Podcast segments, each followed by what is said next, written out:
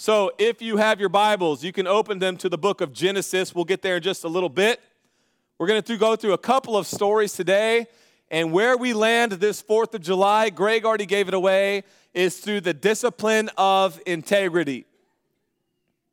And if you have this one figured out, it's kind of like prayer. I, don't know if everyone actually arrives at this place called integrity in their life where everything they do, everything they say, everything they think, they just they're just exude integrity in their life. What, what we do know is that on some level, everybody Everybody is some type of hypocrite when it comes to integrity defining their life. Best definition I've ever heard, I'm sure you've heard it too. It's, uh, I don't know where it really has its roots, if it's, it's not like a certain scripture, but the best definition that I've ever heard of integrity, and maybe you've heard it, you can say the rest of it with me, it's who you are when no one is what? You guys said like five different things. It's who you are when no one is looking.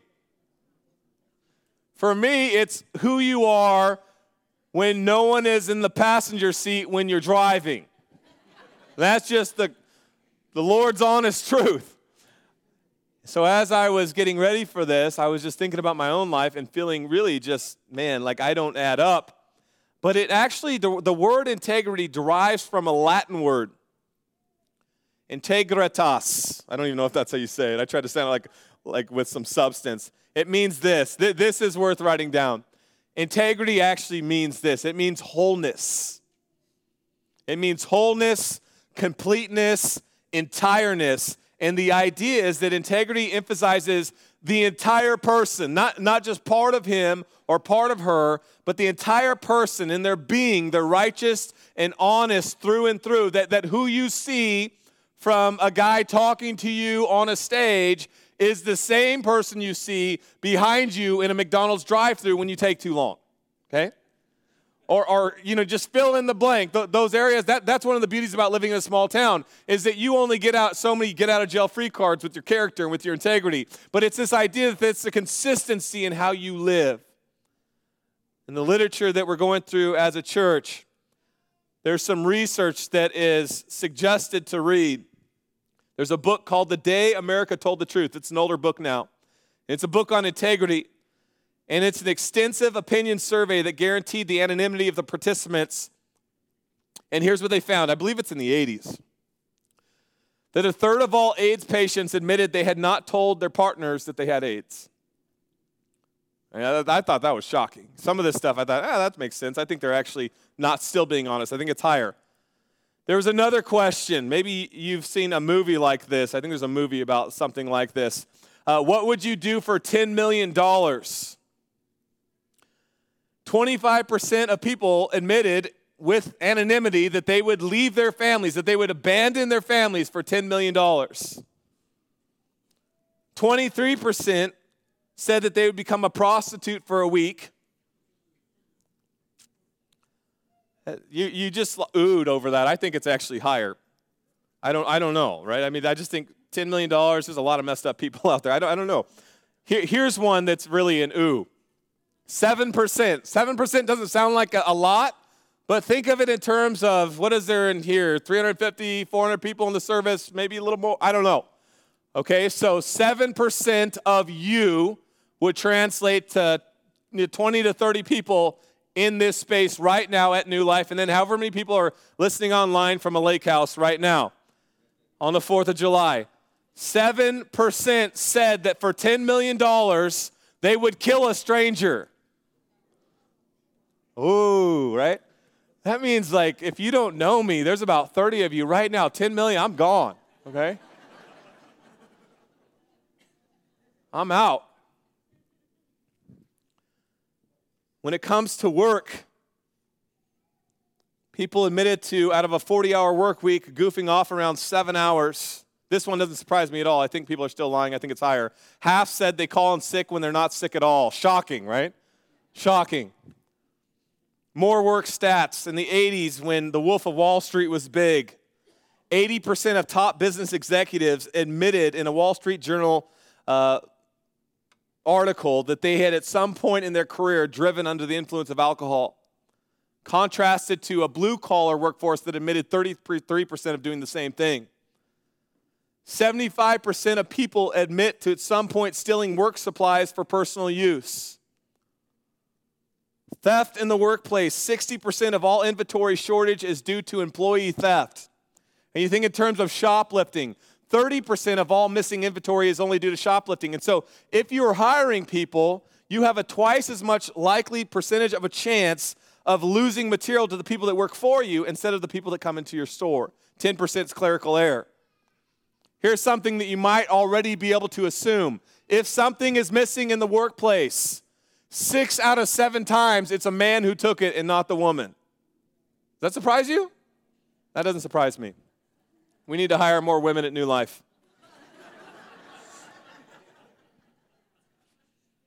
and so today we're, we're looking at this idea of integrity. We're going we're gonna look primarily through the lens of someone who had amazing integrity.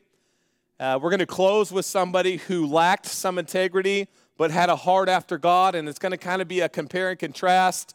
But I want you to follow this soap opera with me in the Old Testament in the book of, of Genesis.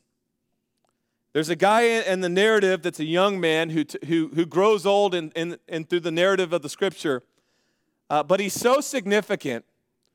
His name's Joseph. We named our first child Joseph. Joseph is a great name in the Bible. He's so significant that the creation account gets two chapters.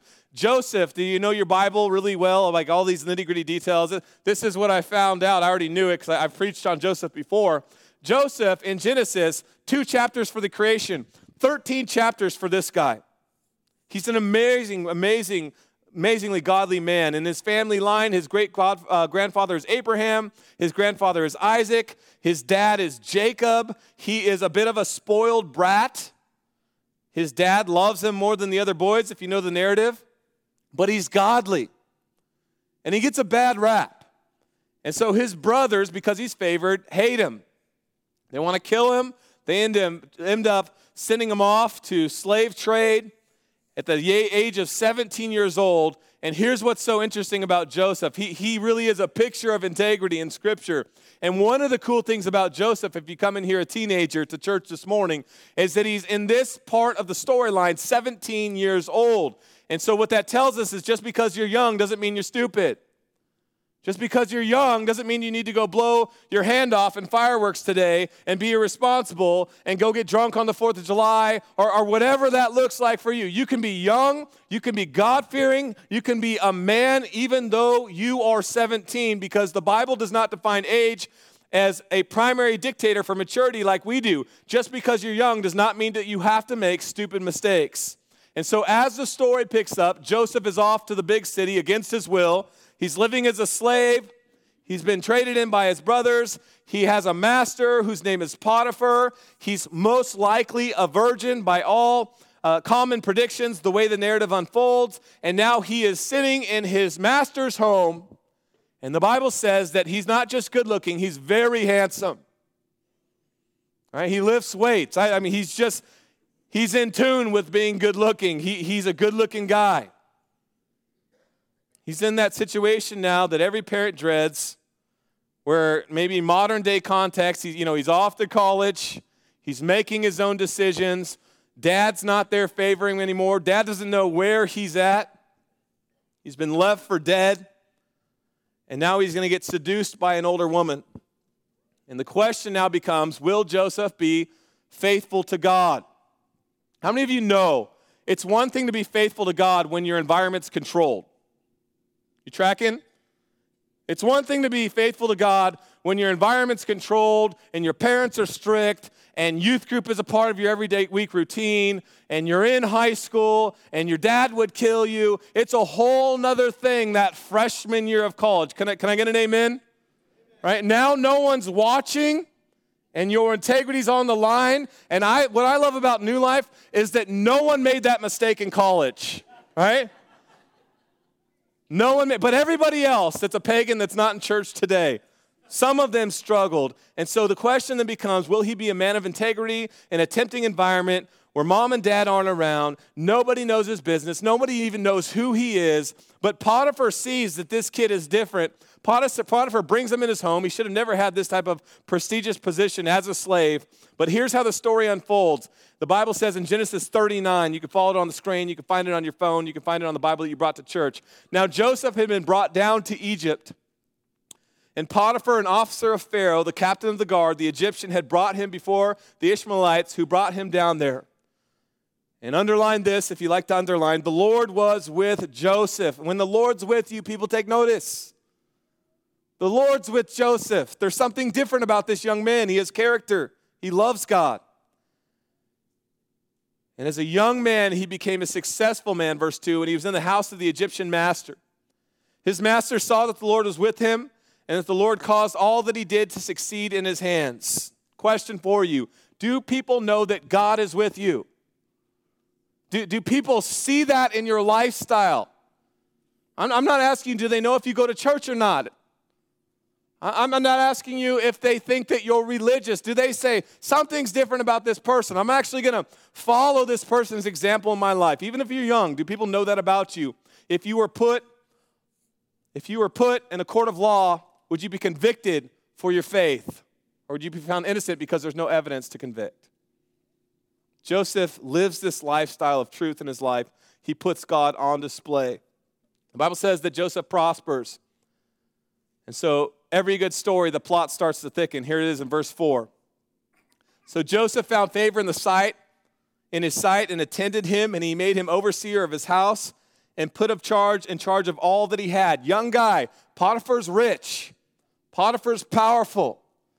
He doesn't get a piece of the workload. He's in charge now of everything of this man. And from the time that he made him overseer in his house and over all that he had, the Lord blessed the Egyptian's house for Joseph's sake. The blessing of the Lord was on all that he had in house and field. So now the story happens, okay? Verse 6 if you're sleeping in church, wake up. This is good. Verse 6 So he had he left all that he had in Joseph's charge, and because of him, he had no concern about anything but the food that he ate. And now Joseph was handsome in form and appearance, and after a time, his master's wife, right? Just let that sink in. Let that sink in. His master's wife enters the story and cast her eyes on Joseph and said this This is a bold woman. This is a woman you stay away from if you're married or single. She said, Lie with me, no pretense. Right? She just says what she wants. Verse 8 Joseph, teenage Joseph, but he refused and said to his master's wife, Behold, because of, of me, my master has no concern about anything in the house, and he has put everything that he has in my charge. He is not greater in this house than I, nor has he kept back anything from me except you. It's like the Garden of Eden. There's just one thing you can't be a part of, right? Can't sleep with my wife. He says this How then can I do this great wickedness and sin against who? Follow it in the Bible. How can I do, I'm going to make a point about this in just a second, so underline it in your mind. How can I do this sin and wickedness against God? And as she spoke to Joseph day after day, because sin can be residual like this, day after day, he would not listen to her, to lie beside her, or to be with her. But one day, when he went to the house to do his work, and none of the men of the house were there in the house, Right? The story thickens. Verse 12, she caught him by his garment, saying, Lie with me. She doesn't give up, she's persistent. But he left his garment in her hand and fled and got out of the house. And as soon as she saw that he had left his garment in her hand and had fled out of the house, she called to the men of her household and said to him, Uh, see, he has brought among us a Hebrew to laugh at us. He came in to me to lie with me, and I cried out with a loud voice. She's saying, He raped me. And as soon as he heard that I lifted up my voice and cried, he left his garment beside me and fled out and got out of the house. And then she laid up his garment by her until his master came home. And she told him the same story, saying, The Hebrew servant who you have brought among us came into me and laughed at me. But as soon as I lifted up my voice and cried, he left his garment beside me and fled out of the house. How is this story playing out? She is absolutely liar, liar, pants on fire. None of this obviously happened. She's just getting angry because she's been rejected, and now she's setting him up, which should be a death sentence on his life. She is a seductive woman who has to be taken note of in this story because she looks like a lot of people. And it's obviously not just women that do these types of things. It takes, what, two to tango. And it doesn't take long before we know somebody with a narrative like this in their life, and let's just be very honest now, there's narratives like this in our church. We don't come to this place perfect with a squeaky clean testimony. Men, if we live long enough, I'm going to burst your bubble for a second. Even if you are average, which is most of you, okay?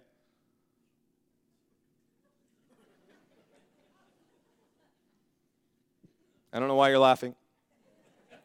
If you live long enough, someone will find you attractive, even if you're not very attractive. I mean, praise God that woman you married finds you attractive, okay? But, but I think you read this story and you go, oh, here's this young man, he lifts weights, he's off to college, you know. I mean, she, she likes him because he's attractive. Let's just look at this through a broader lens so we can all connect to it. Most of us, look at me, most of us are pretty average in our VBS church this Sunday morning, okay? And, and here's what's scary about infidelity it's not for the elite, it's not for the reality TV show, it's not for those that are constantly in the gym, it is for the average. It is for sometimes the seemingly less than desirable. And there's this huge misconception. I want to save you a massive amount of heartache in your life. There's a huge misconception that people have affairs primarily because of their hormones. And, and just as a therapist and as a pastor and walking with people through the trenches, praise God. This is, we just had our 20 year anniversary Wednesday. Ann and I have had all sorts of stuff, if you really knew us, where you go, man, they made it 20 years, praise God. But we've been faithful to each other, and I have seen people fall on this sword time after time after again. And the idea would be that if you look like Joseph, then there's going to be a lot of people that chase you. Now, I don't look like him, so maybe that's true, but I can tell you this there are other reasons that people are unfaithful. Someone, if you live long enough, will find you attractive. Even if you're not very attractive, they'll think you're perfect in every way and the solution to their every problem because they're looking for an escape. And they're not primarily doing that because you are the best thing since sliced bread. They're doing that because they're looking for an escape, and it's not about their hormones, but they are lonely and they love attention, and you are a means to an end in their life.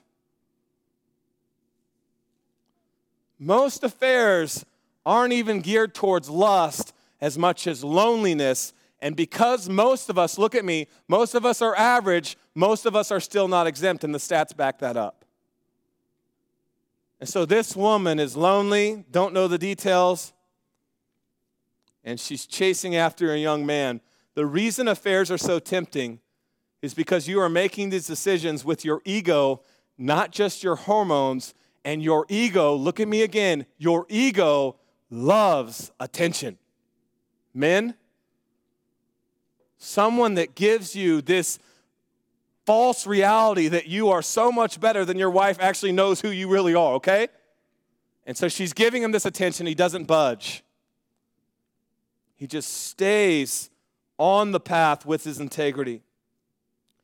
And he knows that even at 17, he's at this crossroads. He can go here or he can go over here. And he carves out this line in the sand because he's a young man that loves Jesus or loves God and he refuses sexual temptation. Verse 8 says he didn't just think about it. He didn't say, well, let's take it slow. Well, what if you had a little time away from your husband? You know, once you're separated or once you're divorced, then maybe something could come between us. No, he just says, this is not happening. And the Bible says that it's continual resistance in the same path. This woman is persistent.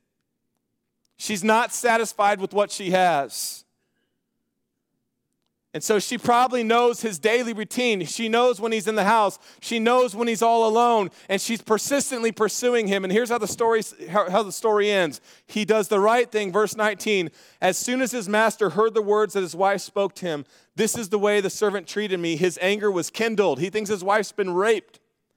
And Joseph's master took him and put him into the prison, the place where the king's prisoners were confirmed, fined, and he was there in prison. Joseph gets a raw deal.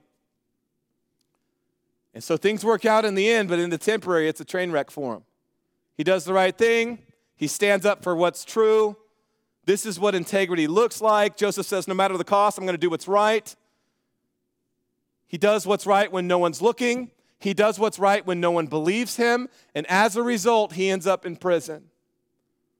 If you know the full story, later he's interpreting dreams for Pharaoh and, and then he gets this break and he ends up in leadership. But I want to use him to start, or really as the lion's share of today's message, to just give you a picture. This is what, if you want to know, this is a visual of what integrity looks like. Defined as integrity being what you do when no one is looking. What you do when it has the capacity to cost you everything. And what I want you to write down is this integrity, this is what it looks like. Integrity starts with a standard. It starts with the standard. It draws a line in the sand. Choose whom this day, whom you will serve. And it starts with this standard that stands outside of your own morality. And Christianity is built, Judeo Christian values are built on this idea that there is something outside of us that dictates to us what right is and what wrong is in a world that is floundering like a fish that's just been caught in the lake and flopping all over the place. Because here's what's different about our faith versus the world our world has a morality that's shifting so fast, our heads are spinning. Amen? How many of you can't even keep up with the changing morality of our times? Like, like things that you thought would never be okay 20 years ago now are not even okay but celebrated. Are you tracking? And how many of you in your 40s? You remember growing up in the 90s? How many of you in your 50s and 60s? You're like a whole nother case study. You're going, I didn't have a clue. I was raising my kids. I didn't even talk to them about certain things because I thought, well, who cares about that? Like, no one does that. And then you're going, I probably should have talked to them. Integrity starts with a standard, and if the world dictates our standard, then we're going to be like a floundering fish in the, coming out of the water with no purpose and just bouncing around to whatever ideology we would have believe in the time period that we're in. Joseph says this How then can I do this great wickedness and sin against who? Remember what I told you? I was going to bring this up? Against God. Against God. Here's the common logic of the text. My boss has been good to me. I should have been out in the fields with the other indentured servants, but here I am in the house. Here I am running his finance. Here I am accumulating his personal wealth. Here I am a person of significance, even though I should be a person of nothing. And, and the common logic would be Potiphar's a pretty good guy. He spared me a lot of pain in my life. I'm a nobody. He's making me a somebody. And so when his wife comes to me and tells me I'm a good looking young man, I can't do that to him. That's the way the world would view integrity. I mean, that's just common logic, and there's a part of his heart that probably believes that. But Joseph sees it at a young age. He says, This is more than me. It starts with a standard. How then can I do this great wickedness and sin against God? Joseph's standard is this regardless of what I think my main moan for making moral decisions is, what does God command? That's a word for us on integrity. Regardless of what 85% of social media tells us is okay and what war drum they beat on the social issue of the day, the, the Bible is the standard for our morality. You want to know if you're a Christian or not? Who do you look for for truth? Integrity starts with a standard. It starts with a line in the sand. Only God has a standard that is unchanging. Only God has a standard that can be trusted. In the 40s and 50s, when dinosaurs roamed the earth, I thought of that. That wasn't in the sermon notes. My dad was born, my dad had his birthday, his 68th birthday on Friday. He was born in 55 about 5% of girls and 10% of boys in the 40s and 50s in high school were sexually active. Fast forward 60 years, 70 years, 70% of girls, 80% of boys are sexually active in high school. I know that this is going to ruffle feathers because it always does, but this is the truth. 50% of people are living together before they're married now. I think it's actually even higher. Divorce rates in the 50s were single digits. Today they're over 50%. Divorce rates in the church in 1996 in evangelical Christian circles were 4% higher than the national average. In the 80s, pornography rentals were a whopping 75 million. We thought that that was atrocious. Today, billions of internet clicks. In the billions each year. More revenue from this mode of operating than football, basketball, baseball, hockey, every professional sport combined. Integrity is who you are when no one is looking.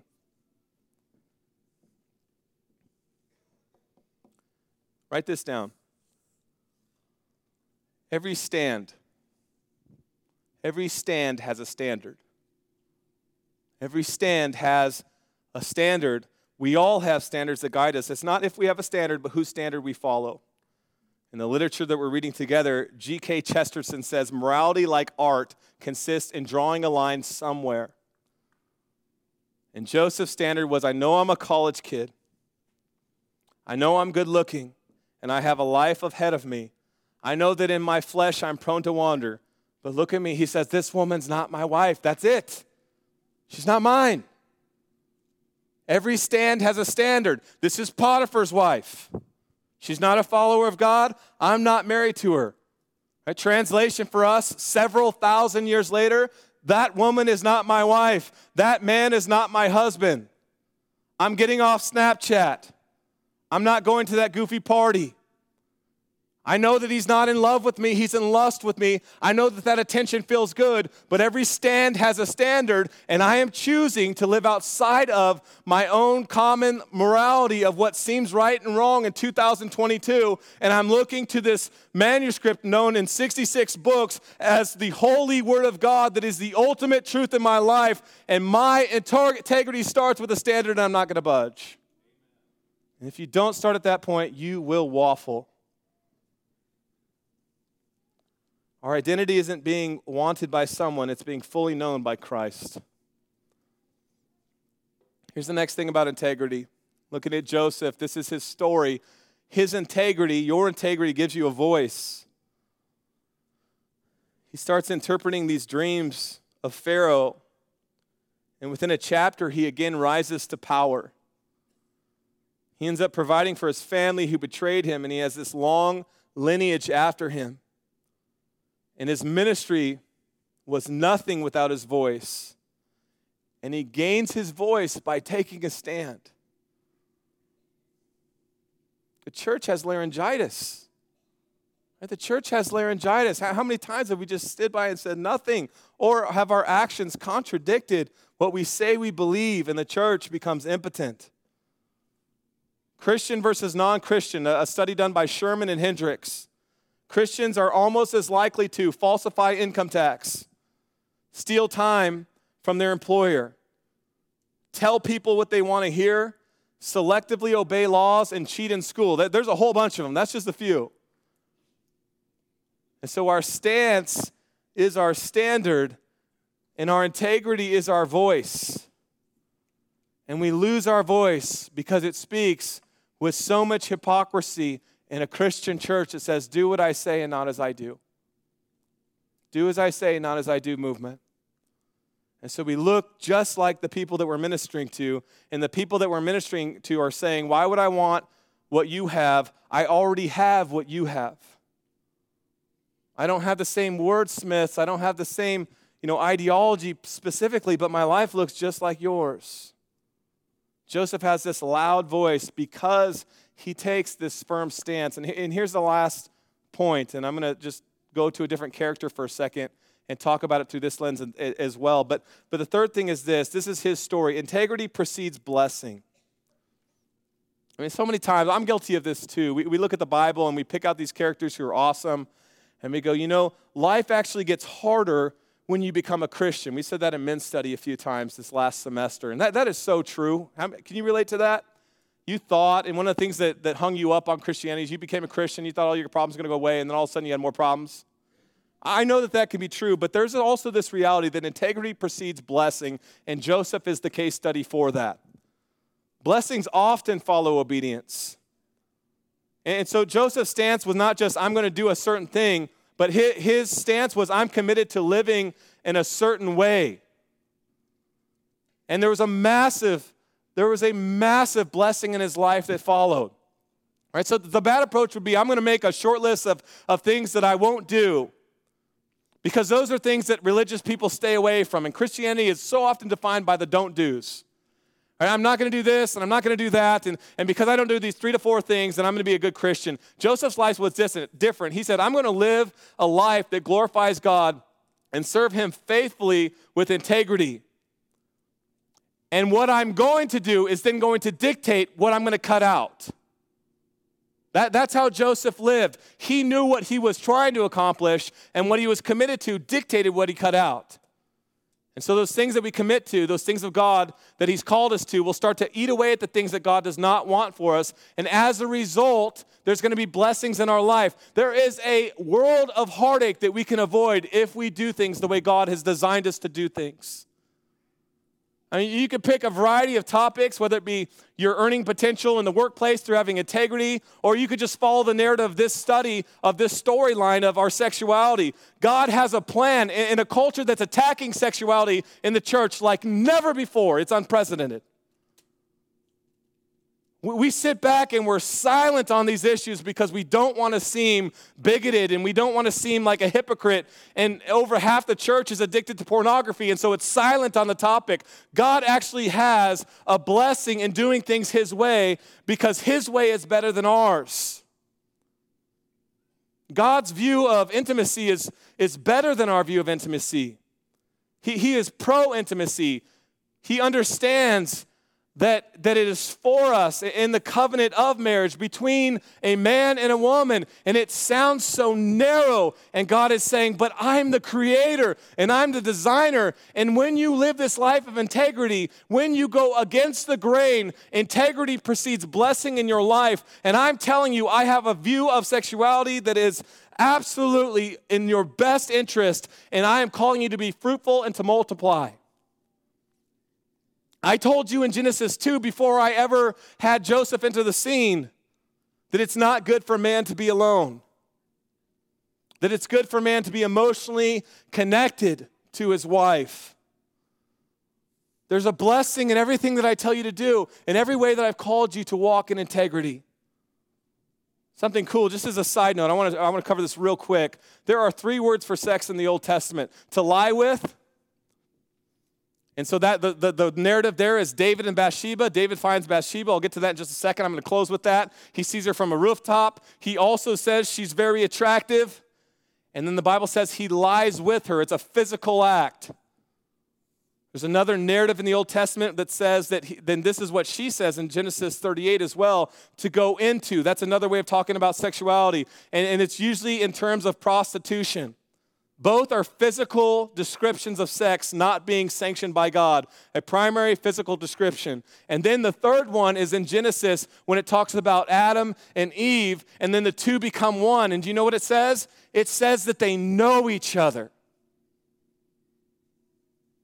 It says that they know each other. Do you want to know why you have a dysfunctional intimacy in your life? There could be a lot of reasons, but I guarantee you the primary reasons are those first two things of the way that you view your sexuality. You don't know intimacy unless you understand it's to know someone, to love someone when they're lovable and when they're unlovable. That you know everything about them for the last 22 years and that you'd give your life for them because they are your other half. That's intimacy. God knows this about us. That there's a blessing that comes from following Christ no matter what. And it's this foundational reality of integrity in our lives when we take a stand. And that there's a blessing and that God actually knows better than we know, even on these issues of sexuality and immorality in our life. And He has a better plan and a better way. And I was just going to end there until this morning. And I thought this I thought, but what about for the majority of us that haven't lived a Joseph life? Who in here could say, man, my life looked exactly like Joseph? 17 years old, killing it, looked good.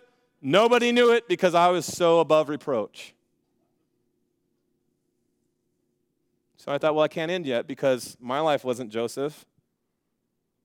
There's this other guy in the Bible that I just talked about who had a warped view of sexuality, who finds a woman that's married and he's looking over his kingdom and he's now has an ego because a lot of infidelity is related to ego and not just hormones. He has this ego that says, I can have what I want, when I want, with whom I want. No one could do anything about it. And so David looks down, finds Bathsheba, who's married, and he decides that he is going to do whatever the heck he wants and that he is going to sleep with this woman. And he takes it to the point of she's married, sending her husband to a battlefield and having him murdered so that he won't get caught because he gets her pregnant. You know the story? I mean, that, that's some serious Jerry Springer stuff.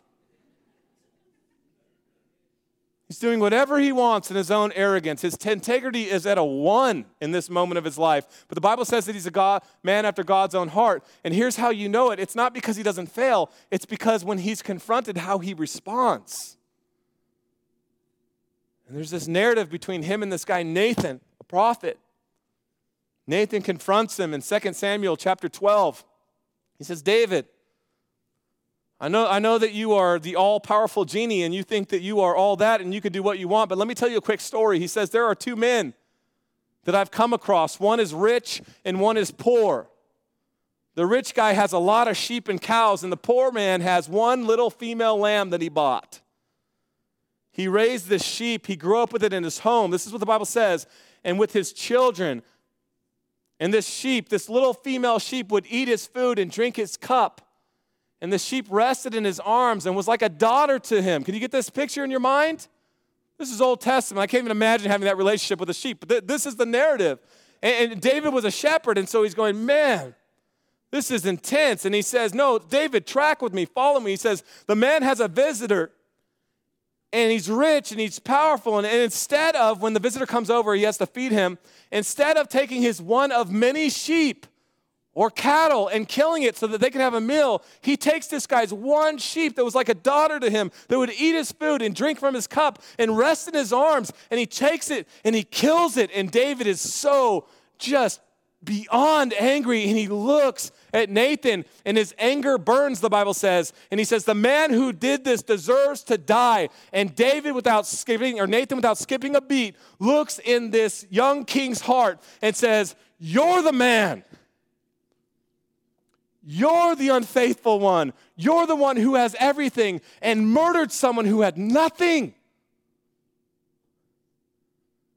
This guy did nothing but honor you in war, and he had this wife named Bathsheba that he loves, and you took him and you slaughtered him on the battlefield.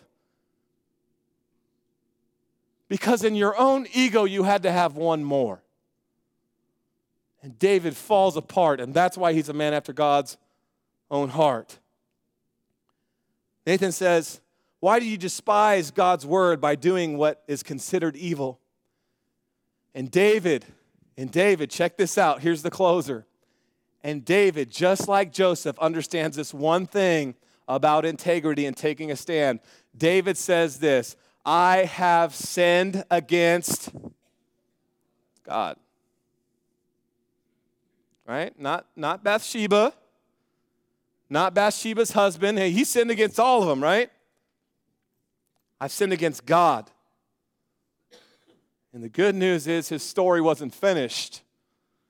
And the good news is our story isn't finished. And there is still time for the narrative to be completed because if David could be forgiven for abuse of power on that level, then the good news of the gospel is that Jesus Christ's death and resurrection is sufficient to cover all of our sins. That body that was broken, that blood that was shed, allows us a redemptive opportunity to walk in integrity, in the integrity that He's called us to. That there's still this legacy that's not being completed yet. I woke up this morning, went to church. My wife sent me this news story. Most of you probably wouldn't know him, but if you run in AG circles, maybe you heard of him. There's this guy named Cal Thompson. Someone in our church right now is a friend of his. They just got back from um, where we in Illinois. They were in Chicago on, on Cal's 30th missions trip there. He was a, a, a, youth pastor for years and years and years at a, a, very big church, First Assembly of God in Fargo. Have you guys heard of that church? Uh, and, and, so Cal did this thing that nobody does. He's like a one percentile. Instead of using youth ministry like a stepping stone, it was actually a calling in his life.